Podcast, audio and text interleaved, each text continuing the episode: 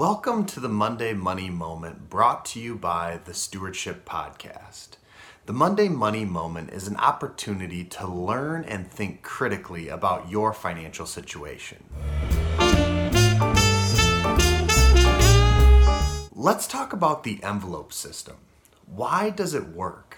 You've probably heard talking heads like Dave Ramsey mention the envelope system for managing your money.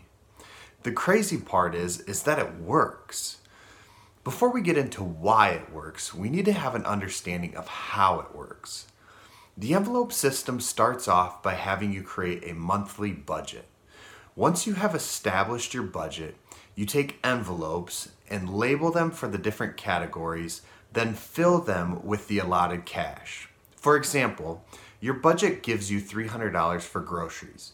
You would take an envelope, write grocery on it, and shove $300 in it. Then, when you go to buy groceries, you take the envelope and use the cash for that purchase.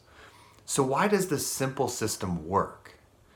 To me, there are two sides to why this works. The first side probably won't be that shocking. The second side, and what I would consider the more important side, will probably make you want to run and hide. So, what are the two sides? The first side is awareness. Building a budget makes you aware of your situation. Sticking to the envelope system makes you aware that your budget could be wrong. You may recognize that you always want to overspend in the eating out budget, but never spend your entire clothing allowance. This brings me to the second side of why the envelope system works. Now, hear me out.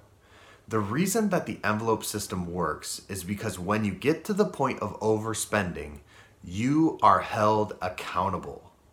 When the allotted cash is gone, you can't just swipe the card anyway. You are held accountable for the commitment that you made at the beginning of the month. Without accountability, reaching your financial goals becomes very difficult. Accountability is one area of value to working with a fiduciary financial advisor like myself. Thanks for tuning in.